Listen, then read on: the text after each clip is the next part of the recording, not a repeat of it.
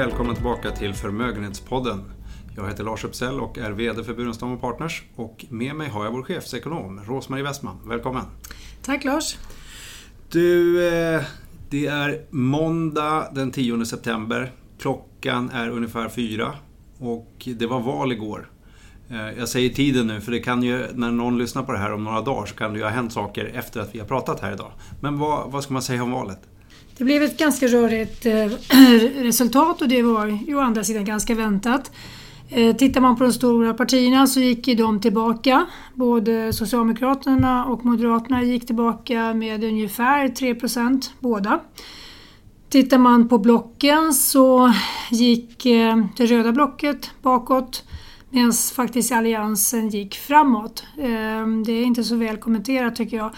Eh, om man tittar på våg, hur det ser ut mellan blocken så är det jämnt skägg kan man säga. Det blev eh, någon tiondel till, eh, till de rödas fördel men då är inte riktigt alla röster räknade ännu. Det som förändrar bilden det är ju vågmästarrollen som Sverigedemokraterna har och eh, fick, ska jag säga. De hade den redan eh, under förra mandatperioden. Nu utökade de ju med ytterligare 5% och hamnade på 17,6 och därmed blir det här en större ja, det blir en större problematik så tillvida att de, det går inte att få ihop någon majoritet skulle jag säga förutom den som kallas eh, Grand Coalition på, på engelska, alltså där alla mer eller mindre går ihop då, hela alliansen tillsammans med eh, Socialdemokraterna, då blir man ju en majoritet. Och det finns ju exempel nere i Europa på till exempel i Tyskland där socialdemokrater regerar med eh, då CDU men jag tror inte vi riktigt är redo för detta ämne i Sverige. Men vi får se hur, hur, eh, hur läget ligger här lite längre fram i, under veckan. Och eh, det kanske inte blir några snabba besked eh, hur detta faller ut. Men det, är, det som ska sätta sig i en koalition måste ju alltid överväga vad som blir slutresultatet av det hela. Och eh, här får man nog tänka ganska många gånger tror jag innan, innan man tar de risker det innebär med eh, att forma olika regeringsalternativ. Du, ja, vi får komma tillbaka till valet vid, vid mm. kommande poddar och eh, får vi se vad, vad, vad facit blev. Eh, hur ska Sverige klara att genomföra de långsiktiga reformerna man har det här liksom, par parlamentariska läget som är nu? Mm. De senaste mandatperioderna, alltså åtta år, två gånger fyra, har vi inte haft några reformer och det har heller inte funnits någon speciell politisk vilja att genomföra några. Jag tycker att den eh, eh, omständigheten kanske ändå gör att man kan vara lite mer positiv på att det blir gjort någonting under den här perioden. För att det börjar ju bli ett högre tryck nu. Vi vet att vi kommer ha en avmattning i konjunkturen, vi vet inte exakt när.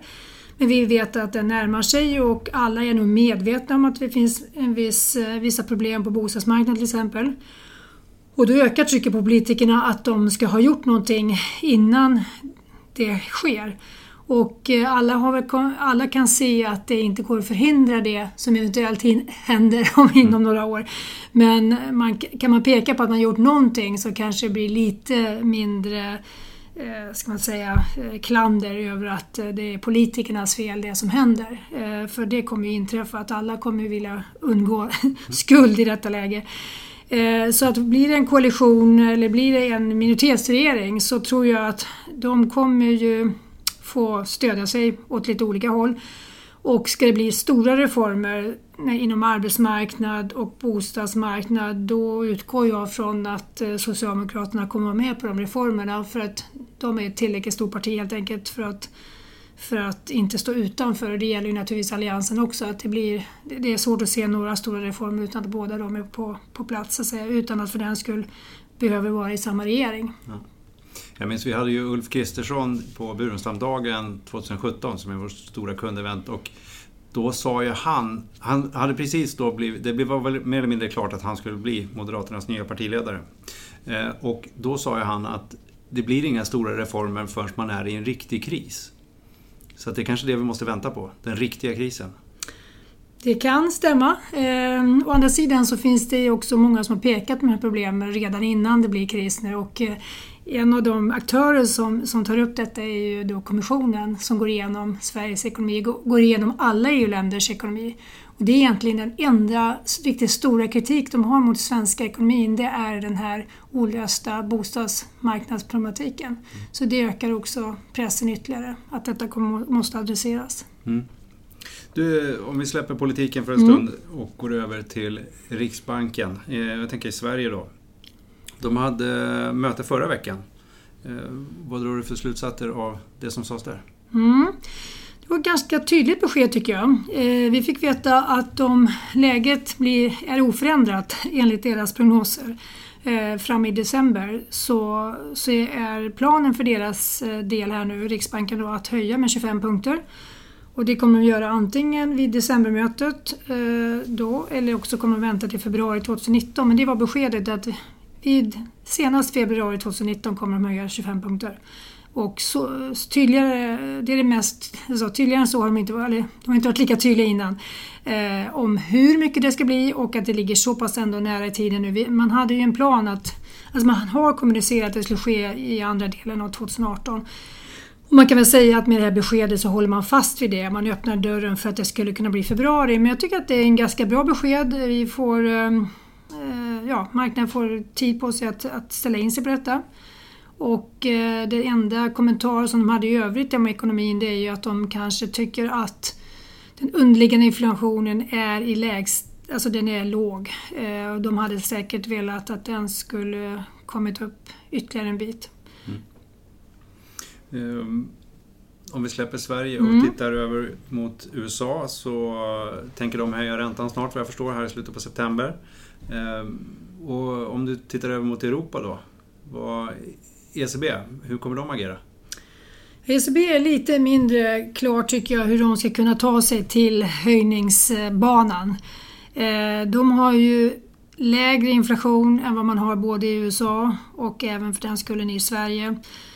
Så vad man pratar om där innan det här mötet sker det är ju att man ska höja andra hälften av 2019. Det då blir ju ett helt år efter Riksbanken.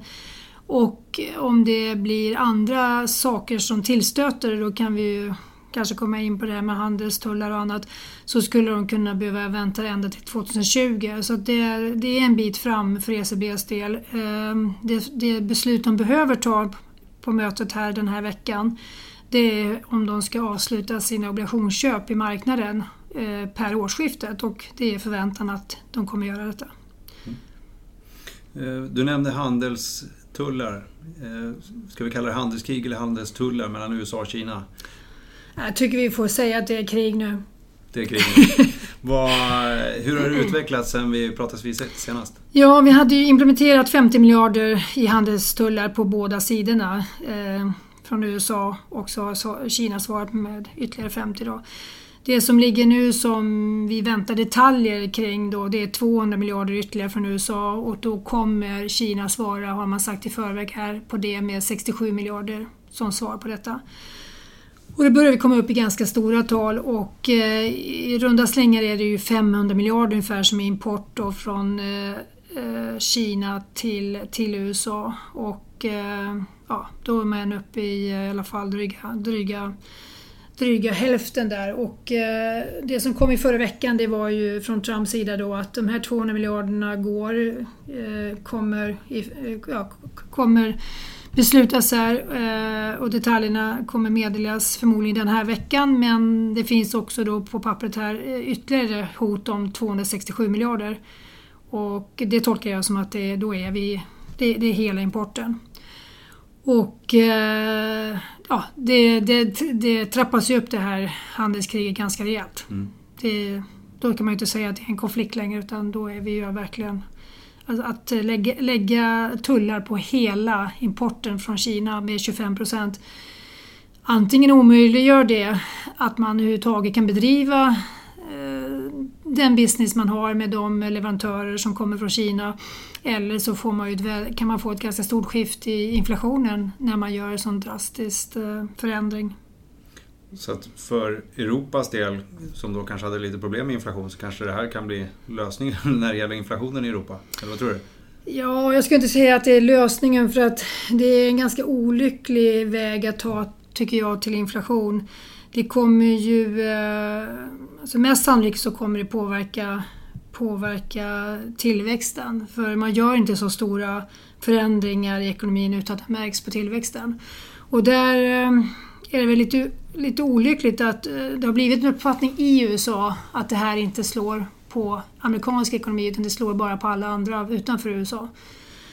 Och det där tror jag vi kommer märka att så är inte fallet. Eh, och det börjar väl kosta, kosta på lite grann nu politiskt kapital här för att företagen, även om de är försiktiga med sin kritik offentligt så är de, ligger de på sina kongressrepresentanter och så vidare för att, eh, ja, då direkt, direkta kontakter också naturligtvis med Trump-administrationen eh, om att det här verkligen skadar deras företags möjligheter då att att, att deras tillväxt och deras mm. vinster och så vidare. Så att det, här är, det här är nog ett ganska allvarligt läge. Och framförallt så tror jag att man kan se, näringslivet kan se att det här inte går så snabbt. Utan har man triggat igång en sån här pass omfattande konflikt så kommer den ta längre tid att, att lösa. Skulle jag säga. Mm. Ehm, men även om då som du säger här, företagarna i USA är, är oroliga så har vi ju sett väldigt bra utveckling på börserna här under sommarmånaderna. Jag tänker framförallt på juli, augusti när vi har haft eh, väldigt fin utveckling i våra portföljer i alla fall. Eh, varför reagerar inte marknaderna, och marknaden, det vill säga aktieägarna egentligen då, starkare på mm. de här hoten? Det, det bottnar i den här eh, uppfattningen om att USA går ganska skadelösa, det rena. Sen har ju även vinstutvecklingen varit väldigt, väldigt bra för amerikanska bolagen och eh, den har legat på kanske över 20 procent eh, om man tittar på årsbasis då, andra kvartalet 18 då mot andra kvartalet 2017.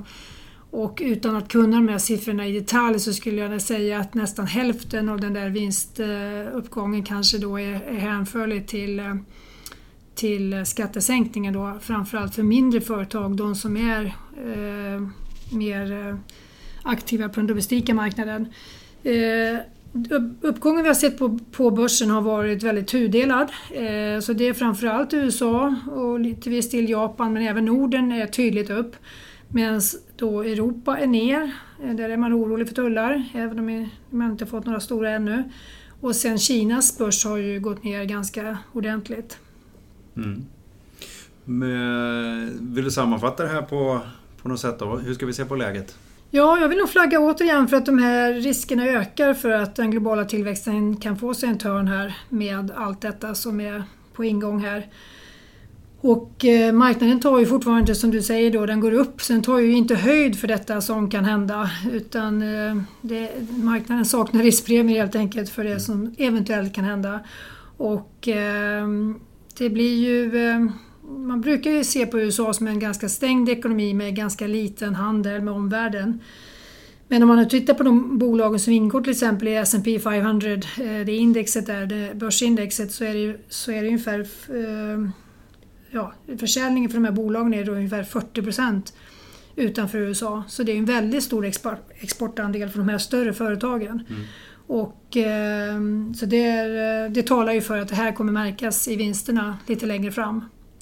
Och vi har ju också en liten eh, problematik kring att vi har en stark dollar och vi har svaga, vissa svaga tillväxtländer nu med stor skuldsättning i dollar som kommer få det kämpigt det närmsta året. Och det är ytterligare en faktor som kan, eh, kan påverka global tillväxt negativt.